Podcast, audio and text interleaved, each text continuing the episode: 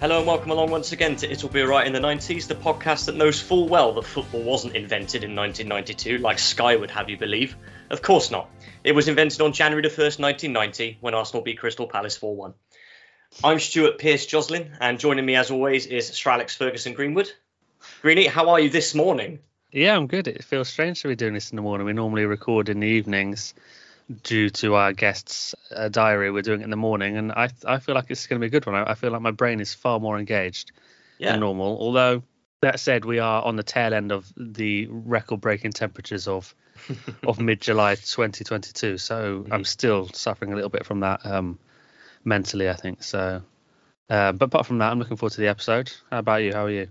Yeah, yeah, not too bad. Uh, and it's going to be a great episode today. We're talking to Rob from Premiership Years about the opening weekend of the Premier League, which took place obviously in August 1992. So we're coming up for the, the 30th anniversary of that this year. So we, we thought it best to to celebrate it in the it'll be all right in the 90s way by making a pod episode about it. So yeah, hopefully it'll be great. it's going to be a lot of fun. Lots to talk about. Um, I'm going to have to try and squeeze it in. Um, I think so. lest, and one more thing. go on for three days. one more thing before we start. Happy birthday for the other day, mate. I hope you had a good day. Oh, thank you. You got some uh, really nice 90s themed presents, I saw. I did, yeah. I got a copy, courtesy of of friend of the pod Mole, a copy of Robin Hood, Prince of Thieves, the single on um, vinyl. I can see it because Um, it's a, it's a fantastic piece. It really is. Yeah, mint, condition. Yeah, I got a USA '94 sticker from my laptop from my brother, Dawson's Creek uh, t-shirt, um, a big bundle of Shoot magazines from 1996. People really do know me now. I think it's, the word is out. I'm into the 90s. And I have to say Yeah, as well, really lovely.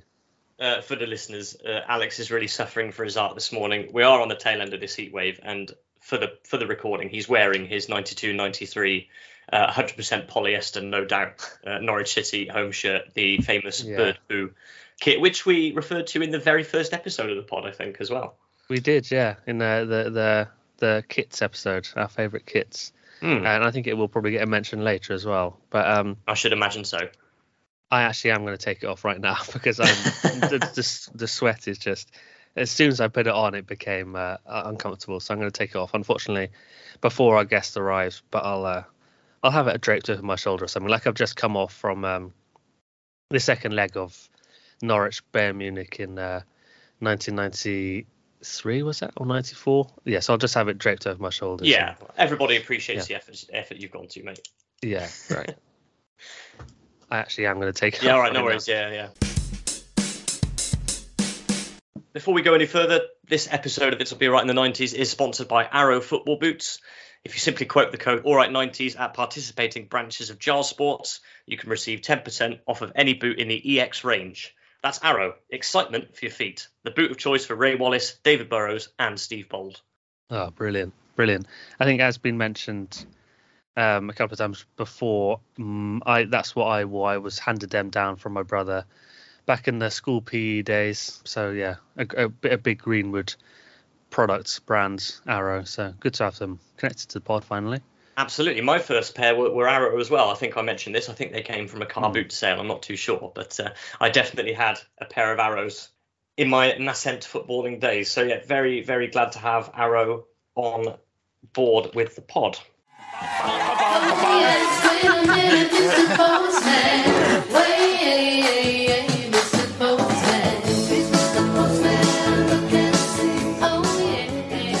Television correspondence and uh, regular listener Alex Mitchell is in touch with some Viennetta chat. You'll be pleased to hear.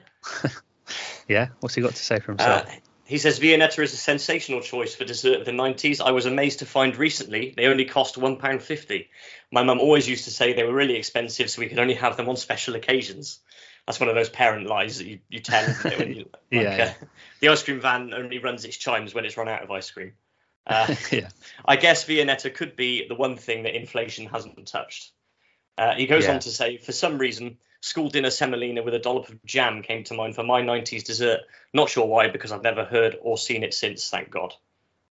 Se- semolina Nice. at, uh, for, for school dinner, Greenie? Yeah. Well, we, I mean, I never had hot school dinners, but we did have semolina with a dollop of jam in at home. So definitely identify with that as a, a good 90s dessert. I've, I've thought about doing that, like trying to have, trying to find some semolina, semolina and make it you know, at home, but I just haven't got around to it. And it's, but it Hmm. is very old school, isn't it? It's a proper old school pudding.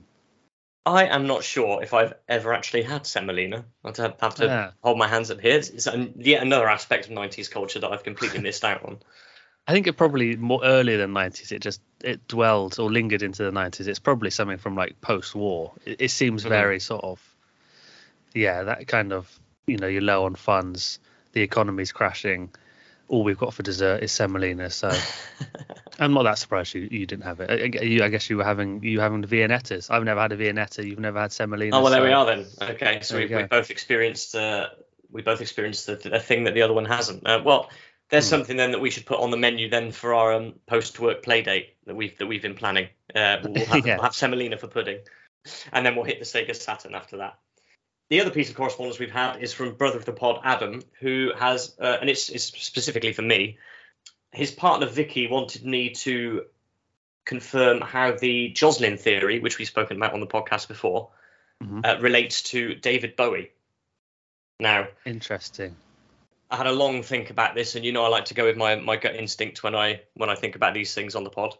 Um, Mhm. But I think I was clear in saying when we brought up the the Joslin theory in the first place that obviously it, it doesn't apply to every band or artist, and I don't think it applies to David Bowie. I, I, I don't think there is a David Bowie hit that is overplayed or not very good or f- for whatever reason isn't on the same level as the rest of them. I don't. There, there are a few bands that this this applies to. I think the Rolling Stones are another.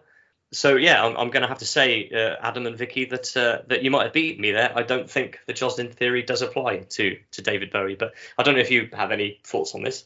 I'm not into Bowie. I don't really know much of his of his work other than the other than those big singles, so I can't really comment. But I think maybe certain artists are. Uh, I sort of combined artist and artiste there into one pronunciation of the word. I, don't, I think there are some that maybe transcend the theory just because they're so big. Like I mean, like the Rolling Stones and Bowie. Maybe the Beatles do as well. I think it'd be hard. You'd be hard to think of uh, the Beatles, the big Beatles song. I mean, when when these bands have such a big catalog, you can't pick out like one big single like you can with say, I don't know, the Stereophonics or the Killers or those sort of bands where they have like one or two huge singles. So maybe that maybe Bowie just transcends the, the rule, and it's not not a shortcoming of the of the theory itself. It's just that it doesn't fit those sort of bands. You can't you can't apply it for that reason. So I think you should let yourself off. I think the theory is still is still strong. Oh, thanks, mate. Well, I, I couldn't have explained it better myself. So, so, so there we go. If you have any other artists which you'd like me to test the Joslin theory on, please do let us know, and we'll we'll put them to the test. Excellent. I don't have any correspondence, but I do have a couple of updates, personal updates. Well, not personal. They're just updates from me. One is just a correction, and it was just I felt a bit embarrassed when I realised because I was listening back whilst editing the uh, the party episode, which was the last episode we did. Uh, I said in that that uh, Gran Turismo One came out in 1996 or maybe 97, but it was actually, I don't know why I said that. It was actually released in 1998 in this country. Of course, it didn't come out in '96. That's, I mean, I could have got away with saying '97, but '96 was just laughable, so I had to correct that. And you know how on this pod we are sticklers for precision and accuracy. Absolutely. So Yeah, we, we hold up. our hands Um, up when a mistake's been made. Definitely. Yeah. Uh, and then one of our previous, I found this on Wikipedia about one of our previous uh, recent sponsors, Great Mills. Uh, yeah, I found this this excerpt I'm going to read out. It says that um, originally known as Clapton Building Supplies, the first store was opened at Paulton, Somerset, in 1972 by Tony Blackburn, an unwell Dulux dog, and a staff of four. and that's that's all it says, um, which sounds like the best opening ceremony I, I've ever heard of. I'd have loved to have to, been there. to have been there. An unwell been. Dulux dog. Do, do, do we know what, what ailment was, was No. struck down by at the time? Presumably, someone left a lid off a, a bottle of uh, emulsion or something. That got his nose in there, and you know what that you know yeah why it's got that job as a Dulux dog. Dog, it's got um yeah tendency to Oh, that's get his amazing. snout in there. That is brilliant. Um, so yeah, if you've got any uh, opening ceremonies that can beat that, then do let us know.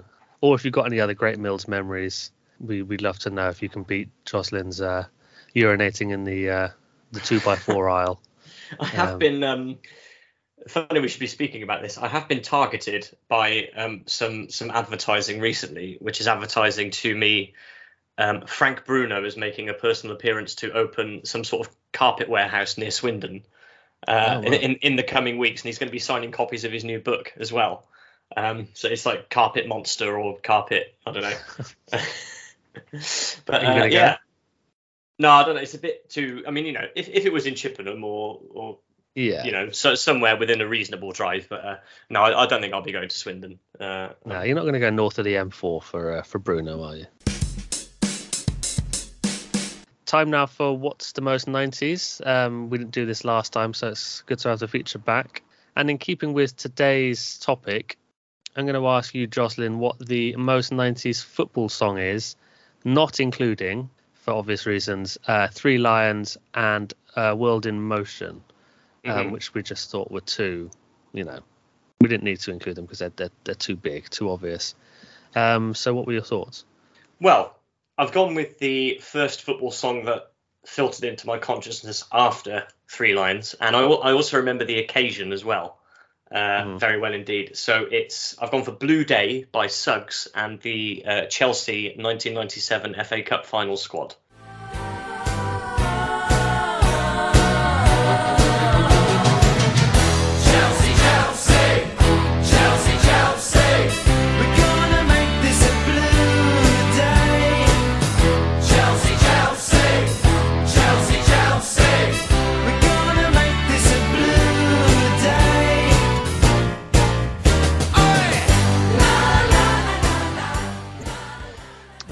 So this was their, this was their song for the '97 FA Cup final. When football squads released cup final songs, which is something we, we say this about a lot of things we discussed that were prevalent in the '90s, but this really is something that we miss. I think the uh, Oh. the, the cup final song. This is the first FA Cup final I really remember. I remember the '96 FA Cup final because that was the one which Man United and Liverpool played in, and Liverpool had the green and white quartered kit, which I really fancied at the time. Yeah. Um, but the 1997 FA Cup final is also the first FA Cup final I watched in a pub because Huh. we had a family wedding on the same day, and I remember being Yeah. taken away by. I mean, I can't remember who it was now. It, it wasn't a member of my family, so it must have been. It was one of my one of my cousins. One of my cousins was getting Okay. married, so it must it have been one you of knew. It was somebody was, you know I was entrusted to this person's care, and they Yeah. took me to a nearby pub and we, we watched the um, the first half I think of, of Chelsea Middlesbrough from from 1997, and obviously memorable for many reasons. Uh, Roberto Di Matteo's goal after 40 odd seconds, 42 seconds, I think, Oh, which was the fastest in, in FA Cup final history for about 10 years I think until it was overtaken. That's also the season that Middlesbrough got to both domestic cup finals and got relegated because of Oh, their, wow, yeah. because of having the three points taken away uh, against when they couldn't fulfil the fixture against Blackburn. Uh, I think they had flu in the squad and they said they couldn't play, and, and the league docked them three points, three points which would have kept them up. Oh, um, wow, that's harsh. Yes, yes. So, so I remember, I remember the cup final. Well, I think it was two 0 to Chelsea in the end, and uh, yeah, so, so I've gone with Blue Day just just for that overall overall memory of, of my first real FA Cup final. So, so what have you gone for? Hmm. Well, unfortunately, I feel like you might be wrong because Stu, Okay, all right. this this I mean maybe this is going to be a bit cheeky because we were trying to exclude the sort of more obvious ones, but I feel like this has to be it just can't be anything other than Vindaloo because it's the most it might be the most 90s song, let alone the most 90s football song.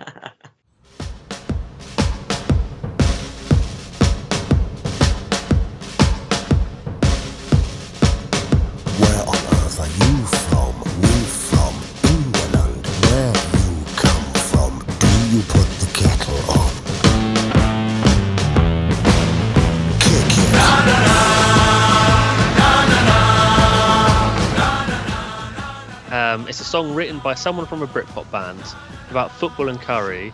It's chanted, not sung. It's chanted by a group of lads in football shirts, including Damien Hirst, uh, one of the most 90s artists, uh, and Keith Allen.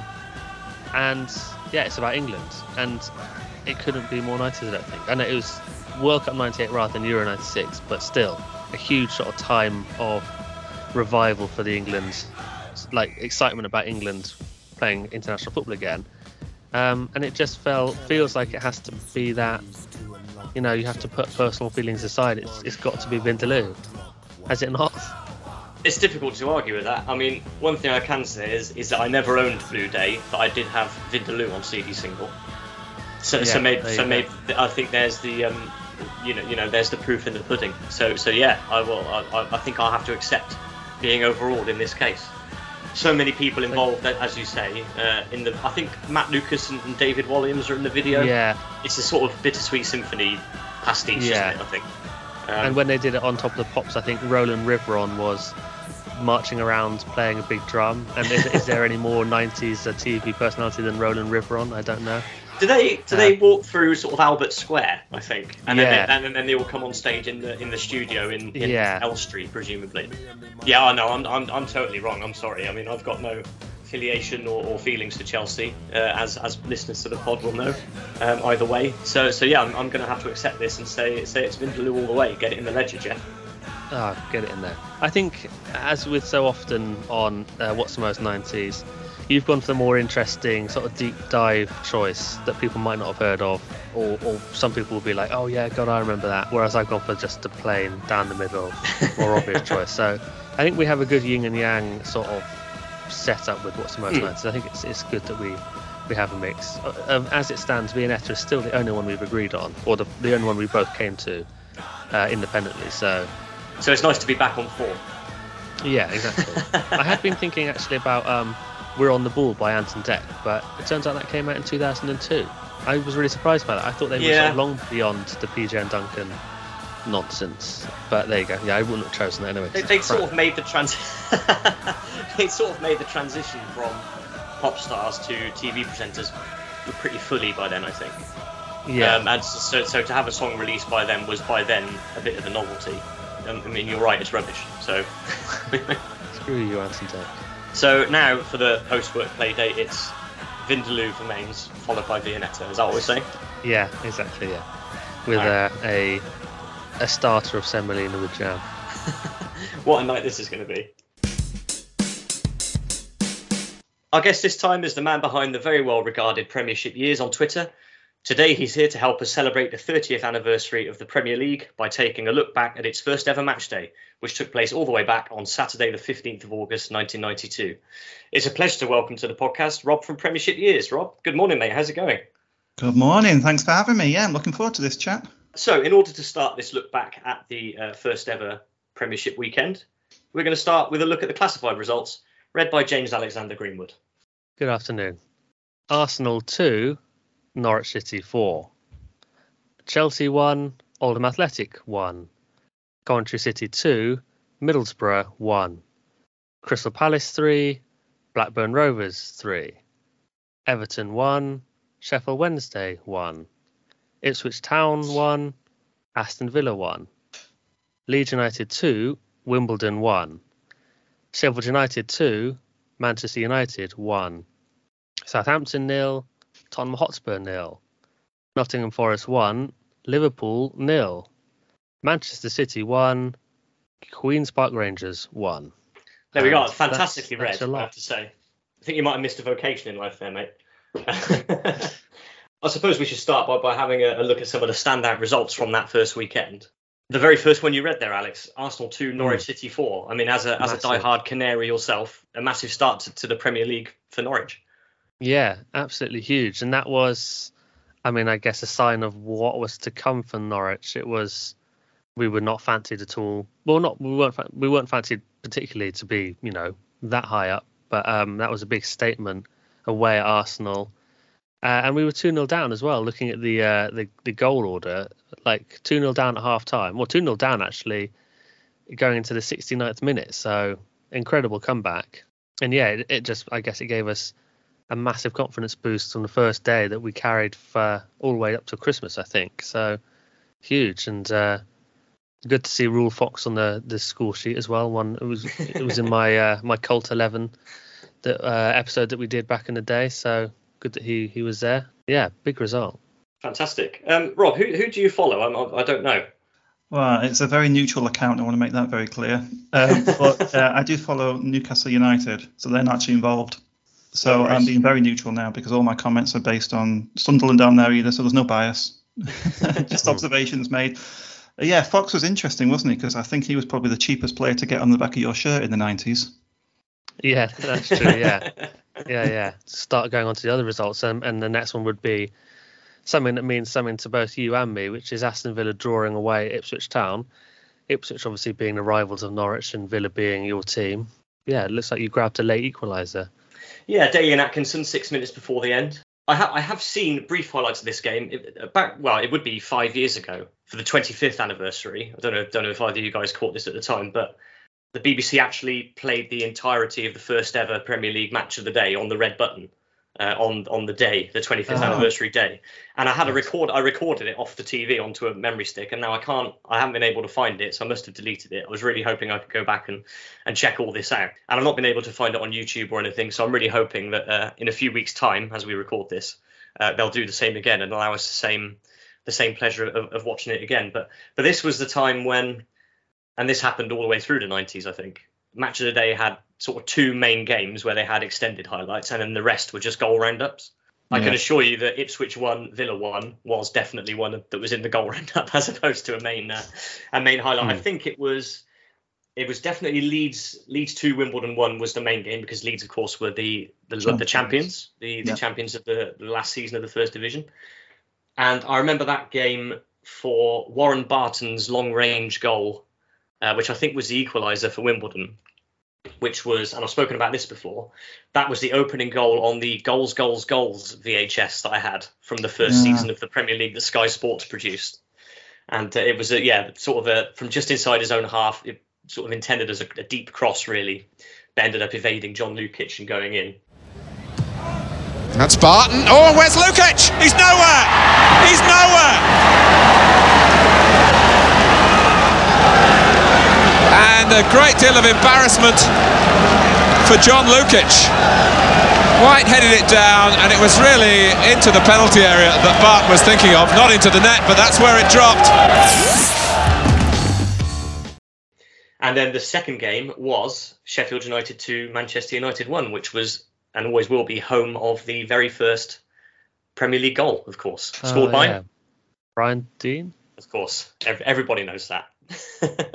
Do you Well, know yeah. who scored the second? Because researching for, for the podcast, I was looking it up and I, I didn't know who scored the second, but I now know. Do you want, do you guys know? oh, No, I don't. no, no, absolutely. Okay, go on. It was John Williams of Coventry City, the flying postman as he was known. the flying Why is he called the. Flying Postman? I Is think he he used to be a postman, I believe. Oh, right. And he was very I hope quick. that's right. And he was Yeah. quick. Yeah, he'd won uh, quite a famous uh, sprint race at the Rumbelows Cup the year was the year before, the year before that maybe. Yeah, that does the rounds quite a lot, doesn't it? On the, on the sort of pages that we all follow. Um, That's right. yeah. He And, won uh, it, and then that was, I think it was the debut goal for Coventry after nine minutes, so just beaten by by Brian Deane a few minutes earlier. Other notable results here. I mean, we have Palace three, Blackburn Rovers three, which was Alan Shearer's debut for Blackburn. I think he scored twice.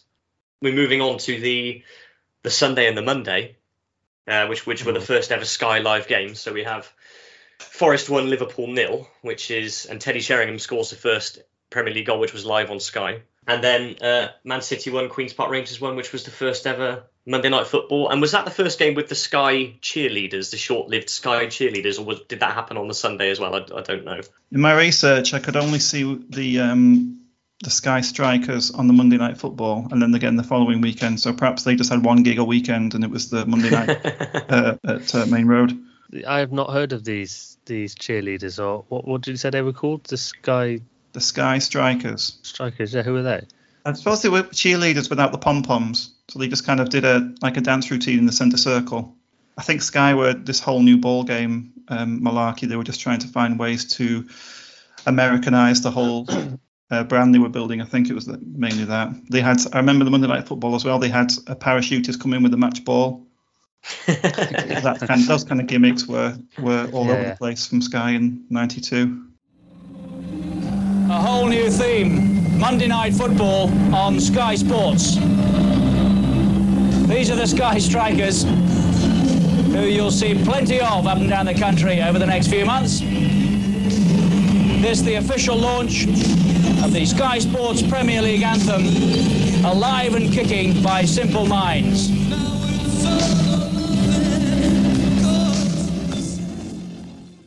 I've got a little quiz for you both, if if, if you would like. Oh, I have please. here a list of the 13 foreign players who featured in the opening weekend.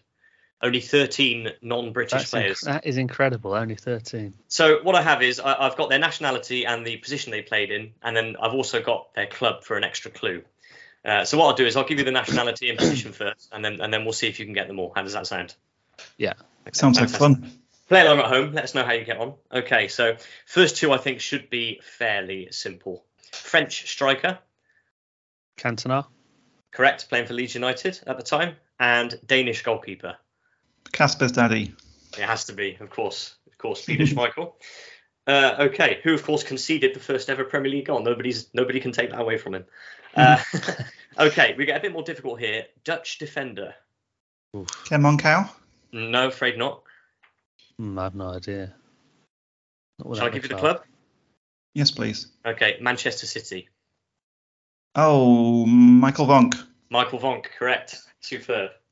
Okay, Russian winger. That's got to be Kanchelskis. Kanchelskis, correct. Yes. Norwegian defender. Uh, I can think of a few. Gunnar Halle. Gunnar Halle, correct. Oldham. Oh, This is going brilliantly. Canadian goalkeeper.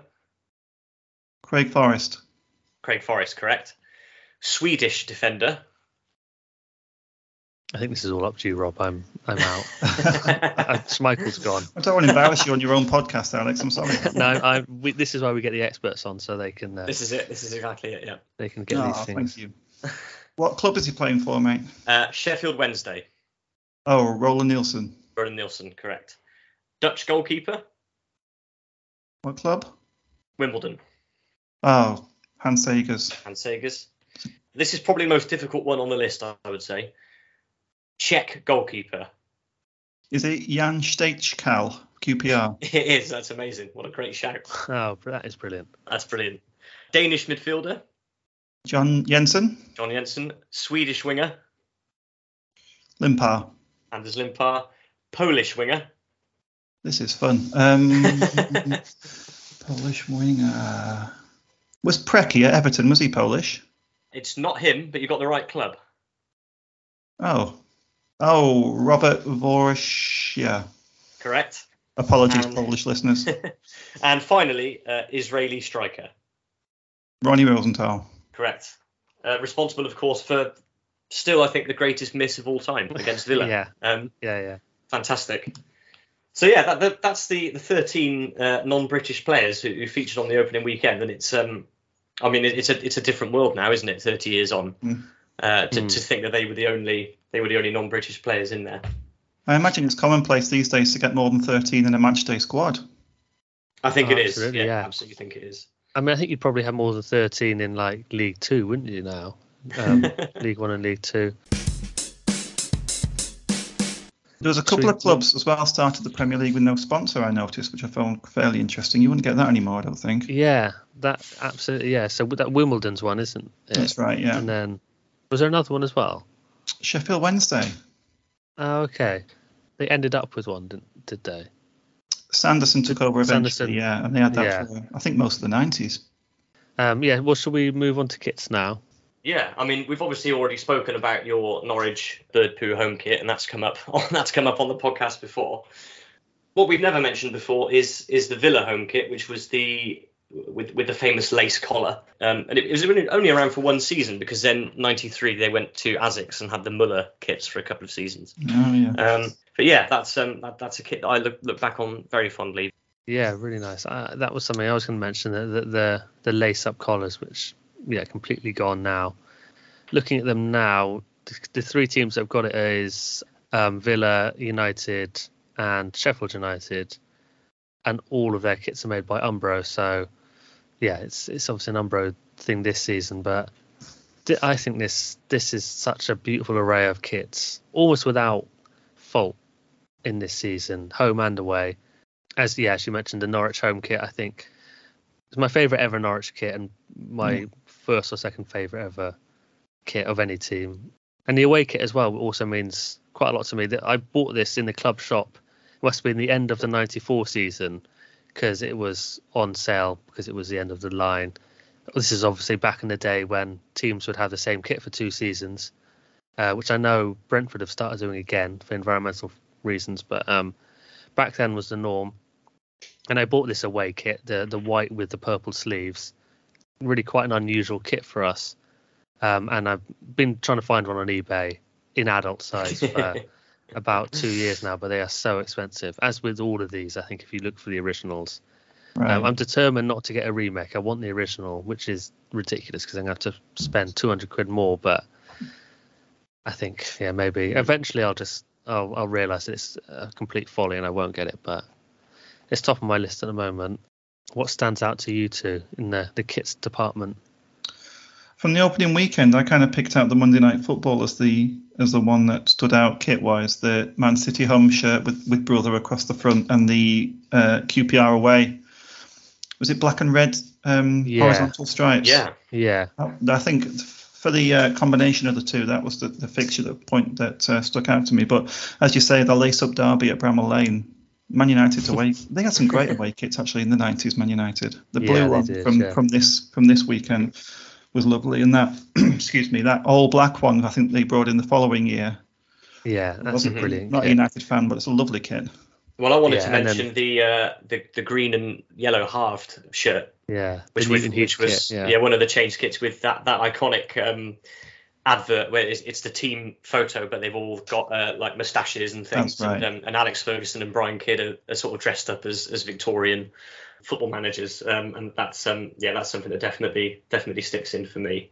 Yeah, I've always thought that it's sort of surprising that they've never used green and yellow in away kits before, really, or since. I mean, have they? Because that, that's their original kit, isn't it? Then when they were Newton Heath, Mhm. is that where that comes from? Yeah. I'm surprised they don't use that more as a color combination for away kits because blue is traditionally their away kit color, isn't it? Generally, I suppose. Hmm. But yeah, that that yellow and green one. I think if that was a Norwich kit, that would probably be in the top three ever Norwich kits, which pains me to say because I do not like Man United. But yeah, stunning. Uh, another couple that, that stuck out for me, obviously, uh, the Arsenal bruised banana away away strip, which was still in use at that time. I think it had been it's been in use the previous season, uh, but but they used it for the um, for, for this inaugural Premier League season, and also a bit of a curate's egg, the Coventry away, which is the Yeah. red with these sort of white paint splatters. Yet another Ribero creation. Uh, you know, which is uh, just typifies the the kit kit design of the time. I think in, in one in one design, just distills it down. Yeah, so sadly missed Ribero. Um, I noticed that that sort of spatter or splatter effect from the away kit of theirs is the same one we've got on our sleeves on the away kit. So it's obviously part of the sort of Ribero library of design styles. But um, uh, yeah, I think both those Coventry kits are incredible. Um, Mhm. And yes, super 90s. And there was, I think there was one kit manufacturer that I, Admiral, that uh, Admiral was making, I think Leeds kit at this point. right, But yeah. um, Mhm. but they've kind of started making kits again now. I think they sort of weren't around that much. Maybe I'm wrong, but n- never big. Oh, they're making Southampton's kit as well actually this first season, but uh, I think associated a bit more with with cricket shirts. England cricket shirts were made by Admiral for a long time, but Well, they were huge rest- football-wise in the 70s and 80s. Yeah, they were course, they were absolutely huge. I think I think they did Wimbledon as well in this uh, in this season. Um, but but it's just Okay. certainly certainly the 90s. I think were a um were a down the start of a downward trend for them. If I'm right, um, they did Barnsley's kit when they reached the Premier League in, Oh, in wow. 97, 98. I think that might have been their um I think that might have been their swan song, so to speak, for um for, for top level kits. and and the sponsors. I, I know Rob, you touched on that with the uh, the lack of sponsor for Wimbledon uh, and Sheffield Wednesday at the start of the season, but there's some really nice, quaint sponsors that sort of hark back to a, a, a gentler age before online gambling took over completely. Like Yeah. we got Commodore computers, uh, it's so old school. Classic FM for for QPR, which is Yeah, yeah. unusual. I don't know. I mean that that is How- my favourite. That is my absolute favourite Yeah. classic FM. Do you think that Super. worked? Do you think they got an influx of listeners from from the football terraces after that? I suppose hope it was so. posh North London or or West London, wherever. One thing about is. that about that QPR away, which you just mentioned, Rob, was um, the another thing which which is, is sadly now lacking in, in modern kits was the fact that they had to have the squad numbers printed on on their own panel because they wouldn't show up on the kit otherwise. So there's this huge white panel on the back of the shirt with I with noticed a number that. on them. I Um, did notice that when Sinton scored that goal, he's got a huge white patch with white square on his back with 11 on the back, hasn't Yeah, he? yeah, yeah. Yeah. So, so again, that that's something which I which I really like as well. But I, ju- I just wanted to get that in before we moved away from QPR away kits completely. So uh, please carry on. Needless to say, the the kits are all stunning as far as I'm concerned. I have some things here. We all, as we, as we've already mentioned, we know who scored the first Premier League goal. Everybody does. Brian Deane. We know we know a few of the other firsts, but I have some of the Premier League firsts here, which maybe aren't as famous or haven't been looked into as much, but are are just as worthy of discussion. So I've got here the first ever Premier League yellow card, which was given to Micky Adams of Southampton on the opening day, uh, and the first Premier League red card. Anybody know? I don't know. Uh, I, I would just guess Vinnie Jones for for the odds. uh, it was actually Niall Quinn uh, of Manchester Ah. City. Uh, first red card in Premier League history during a 2 0 loss to Middlesbrough on Wednesday, the 19th of August. So that, that round of midweek fixtures uh, saw the first ever red card. The first ever substitute used in the Premier League was after five minutes of, of one of the games. And again, it's good old Manchester United who hold another record. Uh, Mike Phelan came on for Paul Ince after five minutes of that game against Sheffield United. So he was the first ever Premier League substitute. The next one I have seen so many times because it formed part of something which I have watched so many times over the years. The first ever Premier League own goal. Now I'm sure you, I'm sure you guys will have seen this. Scored by a goalkeeper. It's Mark Crossley Ah, scoring for Blackburn against Forest, who he was playing for, uh, in September. So we went a whole month of games without an own, an own goal being scored before this, and it was featured on the first own goals and gaffs tape with Danny Baker, um, which which Yeah. I watched ad nauseum when I was when I was young. Uh, I think if I remember rightly, Mark Crossley sort of takes takes a corner very well, very very commandingly, but then as he falls to the ground, just drops the ball, rolls over, and it and it rolls into the net, and that, and thereby scores the first ever Premier League own goal. Both Alex Stepney and Pat Jennings are that rarest of creatures, goalkeepers who have got on the score sheet. Now welcome, with a slight difference, Mark Crossley.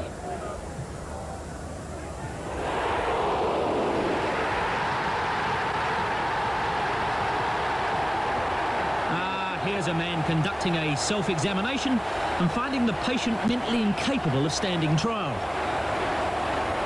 I've seen rodeo riders bring down wild cattle with less fussing and fighting. And just when he thinks he's got it, the ball steps up another gear. The last one I've got on this, just briefly, is, and this is something which I think again is another sign of the times, uh, the, the, the times as they were then, which is that the first Premier League managerial sacking took place in February of 1993. I think I know this one. Is it Ian Porterfield? It is for Chelsea. Chelsea, right. Yeah. So That's uh, very much setting a pattern that Chelsea would uh, continue with 2000s. Indeed, but but nowadays, if a team hires a new manager and things aren't working out, I mean, a, a few years ago, I think the most extreme, was Frank de Boer took over at Crystal Palace and then had three or four games before they sacked him. So for the first uh, sacking to take place when the season has been alive for five or six months, I think is um, is something that you would not you would not see nowadays. Um, so there you go, a few of the, the Premier League firsts which which maybe aren't aren't discussed as much. That was something I noticed actually about when I was comparing this season to the last season of the 90s, was how few mar- management changes there were through the season. There was like four, three or four or something, compared to 99, 2000 when I think it was 13 or 14 or something like that. So Wow. yeah, just a sign of a changing, changing game. I think we have to mention as well that most of the grounds were uh, under construction at this time, um, obviously due to the due to the Taylor report. And I think, if I'm right in saying, going back to the the first day result for Norwich away at Arsenal, that was in front of the famous Arsenal mural, which is probably the the most famous example of what clubs did at that time in order to get round the fact that their their grounds were under construction but in use at the same time. It was in front of the Arsenal mural, but actually, um, because of the timings of the goals, every one of the goals came at the other end. Of course, Oh, yeah, yes, of because course, yeah. because two 0 at half time and then all four goals in the other second half. Yeah. That's right. So what is the Arsenal mural? I'm I'm fill me in. I'm I don't know what that is. So what they did was um, the the stand behind one of the goals was being developed. So they put up these huge sheets of uh, of plywood, I suppose. I don't know, but they had these boards behind the goal, and Mhm. they painted a stand with fans in it on this on this Ah, okay. on this wall Nice. to make it look like there were to make it look like there were there were fans in the in the stand behind. Um, Yeah. and uh, and it was in place until until the stand was until the stand was built. So uh, yeah, very very famous the Arsenal mural. Yeah, there's a few grounds this season, aren't there? That um, with the season we're talking about that have gone from uh, from the world. So Highfield Road, Coventry, Maine Road, obviously. Well, Highbury as well. Actually, I wasn't thinking about Highbury. Of course, but, um, yeah, yeah. Of course, yeah. Ayresome Park um, for Borough and the Dell. I always remember the Dell being on Match of the Day and ha- half of that stand not being there. It would just being like waste ground or something. I don't know if that's because they were knocking it down or building it. I, because I guess they didn't move to St Mary's for quite a while, so Mhm. probably redevelopment. But um, yeah, I think of Alan Ball on the touchline and a wasteland on the other side of the pitch. That's what I think That of for the weird, Dell. wasn't it? As a as a young person, like we all were in the nineties, that's one of those things that you just accept, like that's their stadium. But it, it was unlike any other. You'd look at it and think, why? why? That's really strange. I'm not sure if it was this season, but seeing Goodison Park, I remember watching highlights of Norwich playing there. It was either this season or the next season, and one of the ends is very different to what it is now. And it's kind of almost the lower tier isn't there. It's like a big, it's almost like a solid building. I think it's maybe got a scoreboard up there somewhere, and then there's a tier above it. Um, I don't know what was going on there. It just it looks almost like a baseball stadium, just really different. But they must have redeveloped that at some point in the 90s to make it a proper stand. But yeah, just I guess it was before they were maybe just they couldn't get the the punters in or something, so it wasn't worth building them up. But stadiums now it's just get in seats where you where you can, isn't it? The most maximum use of space, filling in corners and everything like that. So And that's it. And Yeah. the, the the the drawback with that is that you lose the, these grounds that have these idiosyncrasies. So Mm. the the baseball stand at, uh, at Goodison Park, or the the stand behind the goal at the Dell, which had one row of seats at one end, going up to a full row of like thirty or forty seats at the other end, as as, as I seem to recall. And you, yeah, you just lose these these sort of charming, uh, you know, and, and everything becomes identikit megadomes, and this is yet another reason why why '90s football was better. Uh, yeah, absolutely. Yeah. So say we all. Actually, I've got a quiz question of my own here, which you may both have researched. I'm not sure, but do you know what the lowest attendance was for the, for the whole season? This isn't just the first weekend, but the whole season. What was the lowest attendance? Whoever gets closest gets the point. Oh, that's fun. Okay. Oh boy, I think I could be really, really sad here. I know, do it you was, know? I know it was Wimbledon Everton. Mm-hmm. Is that right? It was, yeah, correct. I think. Boy, if this is right, Oh, you're gonna I get think- it bang on, aren't you? I Oh, think it was three thousand and thirty-nine. It was exactly 3,039. yeah. surely that's a bonus Very- point. yeah, bonus point. Two That's points. terrible, though. No, don't don't applaud that. That's awful. I s no, I'm I worry about myself. Um, Uh, But in this forum, you've impressed us, so well done. oh well, no, Yeah, thank, yeah. thank you very much. you've But- finally been able to use that knowledge.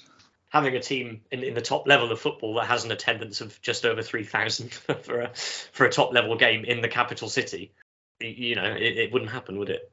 No, I think it's yeah, it, it's it's wild really, and yeah, like like Rob said, they didn't have a sponsor either, so I don't know if Mhm. that's because they couldn't, they just literally couldn't attract one, or they just couldn't get one that had the right budget. But yeah, three thousand for an attendance for Premier League is is unheard of. We spoke about uh, radio stations sponsoring clubs earlier with Classic FM sponsoring QPR. I think I'm right in saying that the following season, LBC were the shirt Oh, sponsors yeah. of, of Wimbledon Oh, for, yeah. for a couple of years after that. And then they went, of course, famously, most famously, had Elonex computers.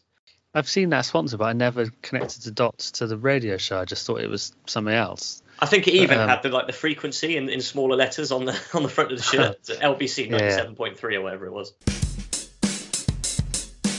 I'd like to talk about about match of the day if I could.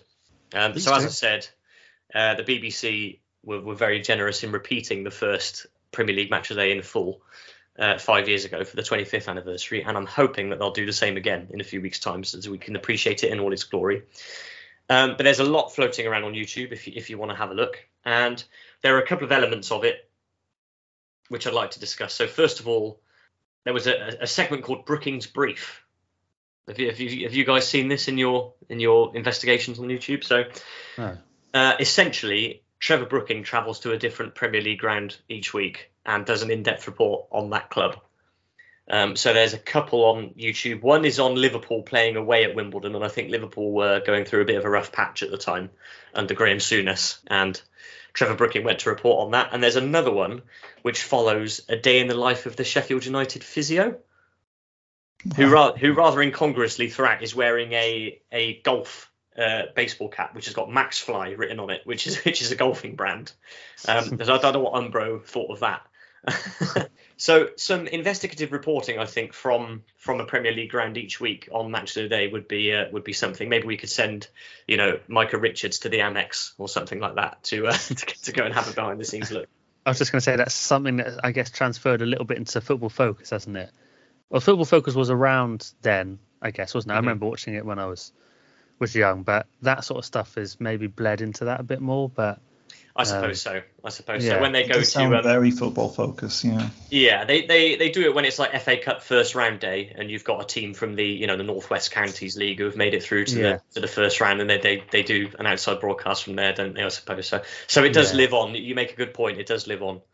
The other thing is the the dance music that they used to use in the goal roundups.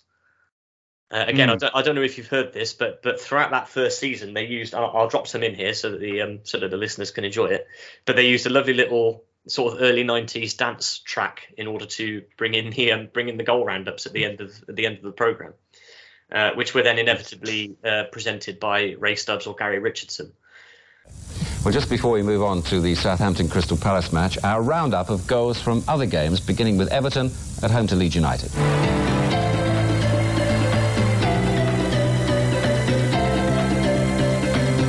Manager Howard Kendall recalled Tony Cottee for only his seventh league game of the season, but made it very clear he wanted perspiration as well as inspiration from the £2 million striker whose contract is up at the end of the season.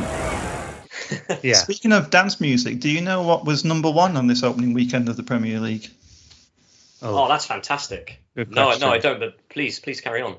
I'm sure I'm not going to sing it, but I know I'm sure you'll know the song. It was "Rhythm Is a Dancer" by Snap.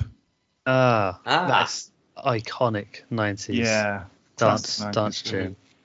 I was really hoping it was going to be "Ain't No Doubt" by Jimmy Nail, but I think I think that might have, we might have missed it by a couple of weeks. No, great shout, yeah. Well, actually, now you mentioned Jimmy Nail. Fun fact that really is pretty inconsequential and boring, but I remember being in the Newcastle club shop once uh, at St James's, and they were selling Jimmy Nail's autobiography. And I had to ask Dad, my dad, who that was. Like, did he used to play for New? Why is that in the, in the, in the club shop at the official club shop at the stadium? I thought that was really strange. I still think it's strange. He had no affiliation. I know, obviously, I know he's a he's a Geordie and he's a Newcastle fan, but he had no affiliation. Like, here's a Geordie bloke off the telly, so I get that in the club shop. That was really, I found that bizarre. Left over from a signing, maybe. Like, maybe there'll be some. Maybe there'll be some Frank Bruno books left over at Carpet Remnant World in Swindon, you know, following his following his signing coming up in a couple of weeks. That'll make no sense to you, Rob, but we were discussing that just before you came on. Okay. Jimmy Nail gets mentioned a lot on this pod, and, and yet we've never we've never actually discussed anything that's directly to do with him. But he, he, seems, No. to come, he seems to come up a lot. He's a spectre in the background, isn't he? An ever-present spectre.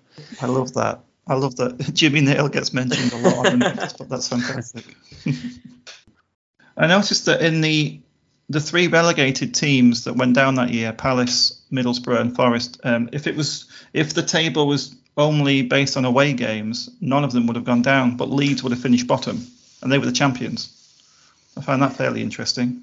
Leeds didn't win a single away game, did they? I don't think. That's right. Yeah. They got seven draws and lost the rest, and would have fin- would have finished bottom in the in the away table with no point with uh, no wins. Sorry, seven points. It's quite alarming that the champions to go a whole season without winning away. Yeah, it's really really strange. I'm not sure what would have precipitated that from from being. I mean, I suppose it's like when I did my my business studies GCSE and got an A and then got an E at A level. Um, It's exactly like that. something happens in, in the intervening time, which means that, that it all goes wrong. The Leeds would have been in Europe, wouldn't they? Did, was that the season they played Rangers Yeah, it in, was. in yeah. Europe? So so perhaps that provided a, a distraction. I'm not sure. We're going to move on now and talk about the final game week of the 90s, having obviously started with the first one. Um, so that is, of course, part of the 99 2000 season. And before we get cracking on the conversation, here are the fully classified football results read to you by James Alexander Joslin. Arsenal 2, Leeds United nil. Bradford City nil. Everton nil. Leicester City 1. Newcastle United 2. Liverpool 3. Wimbledon 1. Sunderland 2. Manchester United 2. Watford 3. Southampton 2. West Ham United 1. Derby County 1. Aston Villa 1. Tottenham Hotspur 1.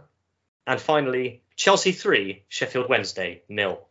So Very there's good. your classified results. And the, the first thing to mention is that if you were counting those, and you should have been, you'll notice that there's actually a fixture missing there. There's only nine games. And I can tell you that Middlesbrough versus Coventry was postponed in that game week. Mhm. Now, if we look back at the results from the first day, Ah, you will see that Coventry City beat Middlesbrough 2 1 on the first day of the Premier League season. So, how nice would it have been Ah, to have had the same two teams playing on the first and last games of the decade for their respective clubs? But uh, Yeah. I- it must have been the weather got in the way. I, I can't find any. I can't find any confirmation on that, but um, being as it was the 28th and 29th of December, Well. you would imagine you would imagine that's probably the reason. I'm so sorry to make an obvious joke, but Middlesbrough didn't always turn up for games in the 90s, so One obvious place to start, I suppose, is Bradford City being in the Premier League and, and now obviously down there in down there in League Two.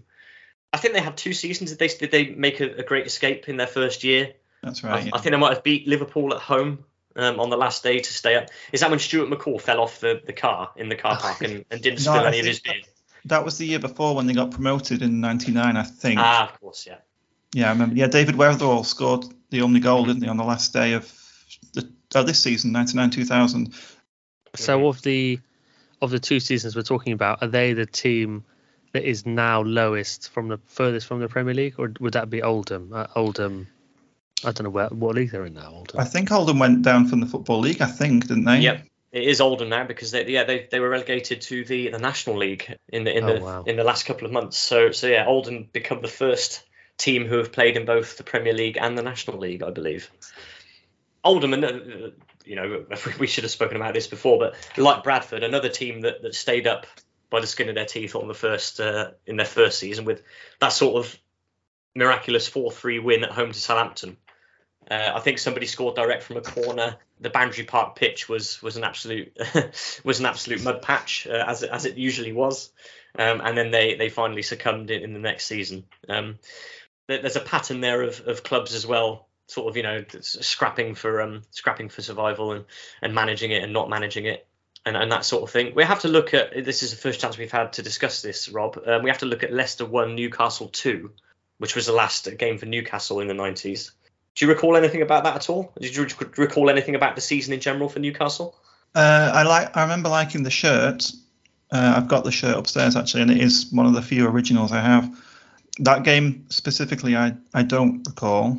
Um, I think there was a lot of Newcastle had a lot of players in the late '90s, especially sort of '99, 2000 as well, who you th- you I think people forget were there. I think Kevin Gallagher was up front that season for Newcastle, which Mhm. if you don't remember it, I think you kind of think, whoa, I remember him from like, I think he was scoring for Coventry in the first season, which we just spoke about, and then he goes to Blackburn, and it's uh, quite amazing that he's still getting games. But uh, yeah, he was around. Shearer, of course, was was still around. Um, not not a lot of great memories. They had an influx of weird foreign defenders around that time as well. Laurent Charvet came in and went. Alain Goma came in and went. Al- Alessandro Pistone came in and went, and all I think all of them, possibly except Ch- Charvet, went on to have long careers in the Premier League, but but not with Newcastle. I know Pistone played for Everton afterwards, didn't he? Yeah, for ages I Uh, think. yeah, yeah, yeah. And Gomar went to Fulham for quite a long time as well. So I think there was a lot of an awful lot of ins and outs around that time for Newcastle. Well, speaking about Villa, uh, we can see that the the the one-one draw with Tottenham. Tim Sherwood, future Villa manager, uh, actually put Tottenham ahead with Ian Taylor equalising towards the end of the game. I noticed the, the two lads up front for Villa that that day, uh, December '99, were Carbone and Joachim, and they're such '90s names. So I, th- I thought I'd throw that out there. I love that. You forget that Carbone played for Villa. He, he scored a real long-range goal for us in the FA. Cup. We got to the FA Cup final this season as well in 2000, Oh, of course. um, where we lost to uh, lost to Chelsea again, another Chelsea FA Cup final appearance. And you forget that, that Carbone actually had half a season for, for Villa. I'm not sure if he played in the final. I don't know, um, but he certainly helped us get there. And yeah, Joachim had a had a big run. I think uh, I think Dion Dublin was at the club, but was, but was injured around this time. So yeah, this was when Villa were actually doing could be relied upon to to perform, you know, quite well in, in the league and, and, and cups, but not. I mean, I always say this: they won the League Cup in 1996, and this is just before I started following them properly, and I think they saw me coming and decided not to win anything since. I seen Norwich. Uh, uh, uh, we're in our wilderness years in in '99, 2000. We're just a few years before we we got back with Nigel Worthington in 2003. So yeah, I would still have been watching match of the day uh, as usual, but struggling to motivate myself to support anyone particularly at this point. I think, but by all means, you two should enjoy your reminiscing about um about your clubs in in '99. well, Um, you know, we've all had our um our wilderness years in the championship since then. Uh, I don't. I don't sure. think it took Newcastle as long to return to the Premier League as it took Villa, but, but, but we've certainly we've Hmm. certainly all been there. yeah. Yeah, sure have. I think two years for Newcastle, two years as champions, straight back up. Where did Matt? When did wh- where did Newcastle United finish this season in '99? Is it sort of mid-table-ish? Actually, I can look it up. Uh, I think this is the year Bobby Robson returned um, after a terrible, a terrible start, and then we we picked up obviously a lot, and then the following years we would qualify for Champions League football uh, again. But yeah, there was a couple of a couple of years there with Dalglish and then Gullit where they were just they were going nowhere. They had some terrible players. Um, Alan Shearer got a, a, second career big injury around around that time as well, '97 he missed a large chunk of it, and that's when we had uh, Ian Rush and John Barnes up front, which was horrific. Was it Bobby Robson's first game in charge where Newcastle beat Sheffield Wednesday eight 0 That's right, yeah. September, October time, I think. It, looks like you finished 13th in the end with qualification for the UEFA Cup first round, which I don't understand. Did you win? Did you win a cup or something? Did you win the League Cup? We were- we got beaten in the FA Cup final in '99, so perhaps they got, and obviously United won the treble, so they will have been in the UEFA Cup by default, I suppose. I was going to quickly ask you what the lowest attendance was of this season, of the the 99-2000 season, to see how it Oh. compares to the Ah. uh, 92-93 season. Would it be a team like Bradford or Watford possibly playing at home who maybe have a smaller ground at this point? Funnily enough, it was Wimbledon again. At Wimbledon versus Coventry City, whoever's closest gets the point. Well, I think it would have moved on from the bad old years of 3000. I will say 7,400, something like that. Oh, I think higher than that. I'll say 11,000. Rob, very very good. It's 11,717. So things are picking up a little bit at Wimbledon. Obviously, they don't know what's around the corner there I was at this point. say, yeah. Well done. Another point to Rob. Do you know who scored the last goal of the 90s in the Premier League? Ooh, Oh, that's a good question. I mean, I- I, I know that Ian Taylor scored Villa's goal in the 75th minute against Tottenham. Uh, it's just a, a case of whether any of Chelsea's three goals against Sheffield Wednesday were, were scored any later than that. As as I know that he definitely scored, I'll say Ian Taylor. I have no idea. So It was Right. Jody Morris who scored for Chelsea in the 83rd minute of their 3 0 win over Sheffield Wednesday. Wow. well done, Jody. Jody Morris. Uh, and also, actually, I'll ask you which two managers were still managing in the league from the 92-93 season in this 99-2000 season? Ooh. Ooh. well, Fer- Ferguson. Yeah. Joe Kinnear? No. No. Well, that's a good guess. Hmm. Um, yeah, good guess. I'm assuming this manager has changed clubs. He has. Yeah. He has. Okay. Was George Graham still around then? Correct, George Graham. And sorry, Stu, you're absolutely right. Joe Kinnear was still there. Um, well done, you both. You both got the other two answers there. So, any final thoughts then on the first and last Premier League match days of the 90s? And, and possibly, you know, we've discussed how much that things have changed between 1992 and now, 30 years later. But but how much have things changed between 1992 and 1999 even? Well, I think the main takeaway I've got from this discussion is uh, the foreign influx. Just how many, as you highlighted, Stu, just how few there were on day one to the last uh, the last weekday of the match day, I should say, of the of the 90s. As we touched on, it's it's still going on now. There's there's so many foreign players from all over the world. I think Sky tried to push that. I think when they kicked it off, and certainly through the 90s, it's the game watched around the world, and it's the most watched league, and um, the most cosmopolitan league, and I, they're probably probably right. We were the clubs were scouting from all over the world, possibly using Championship Manager as a base, uh, like I was.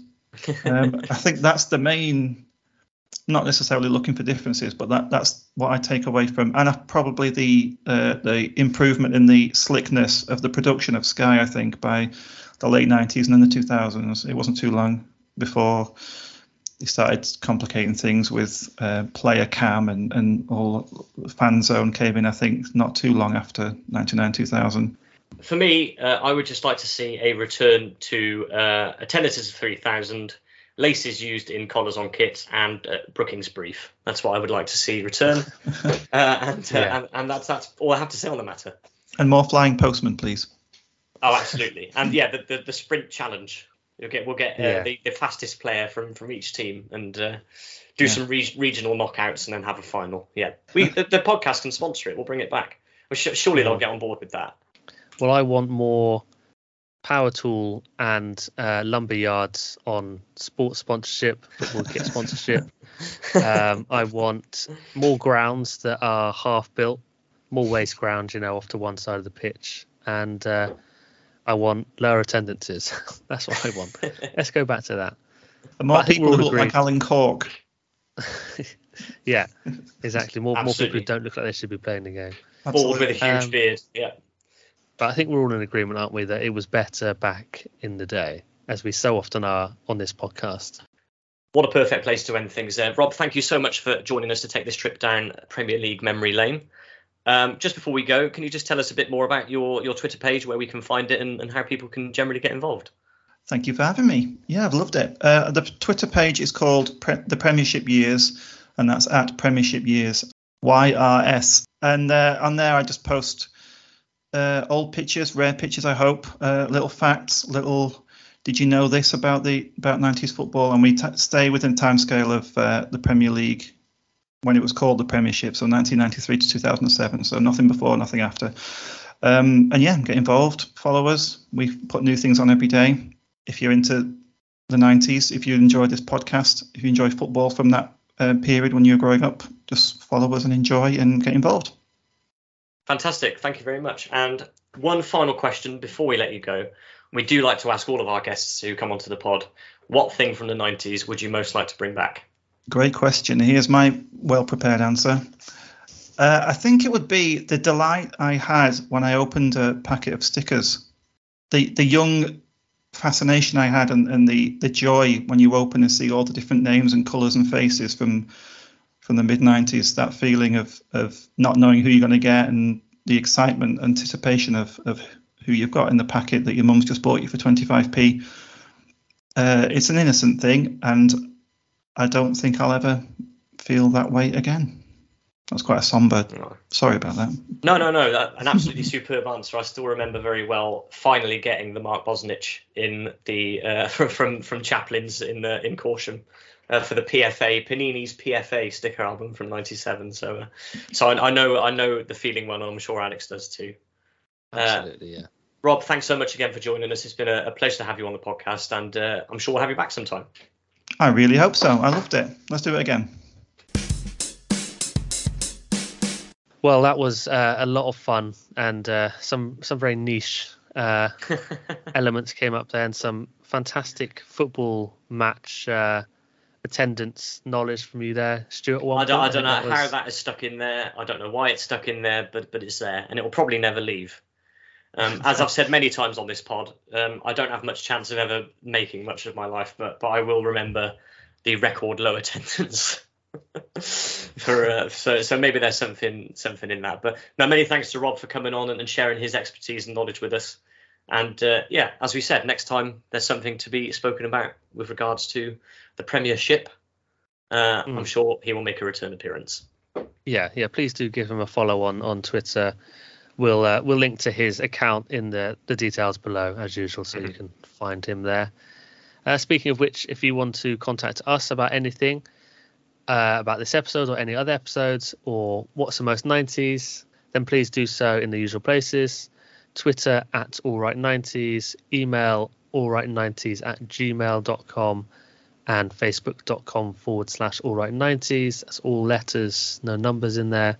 And on Instagram, we are alright.90s.podcast. So please do get in touch. And next time, we think we're going to be talking about the films of 1991. Uh, the next part of our yearly look at the films from the decade. So, um, yeah, I think there's some good names in there.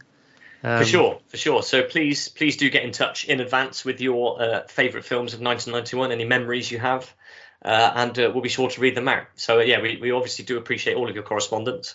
Uh, so yeah, please do get in touch with anything on well on any subject, but particularly uh, your memories of films of 91.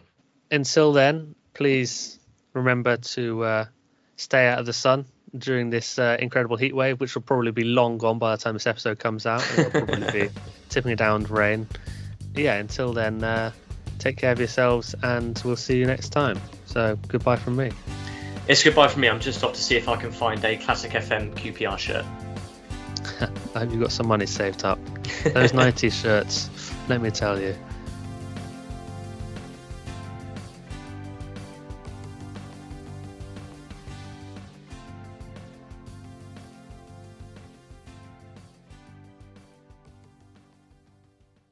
And uh, the cat has just made an appearance.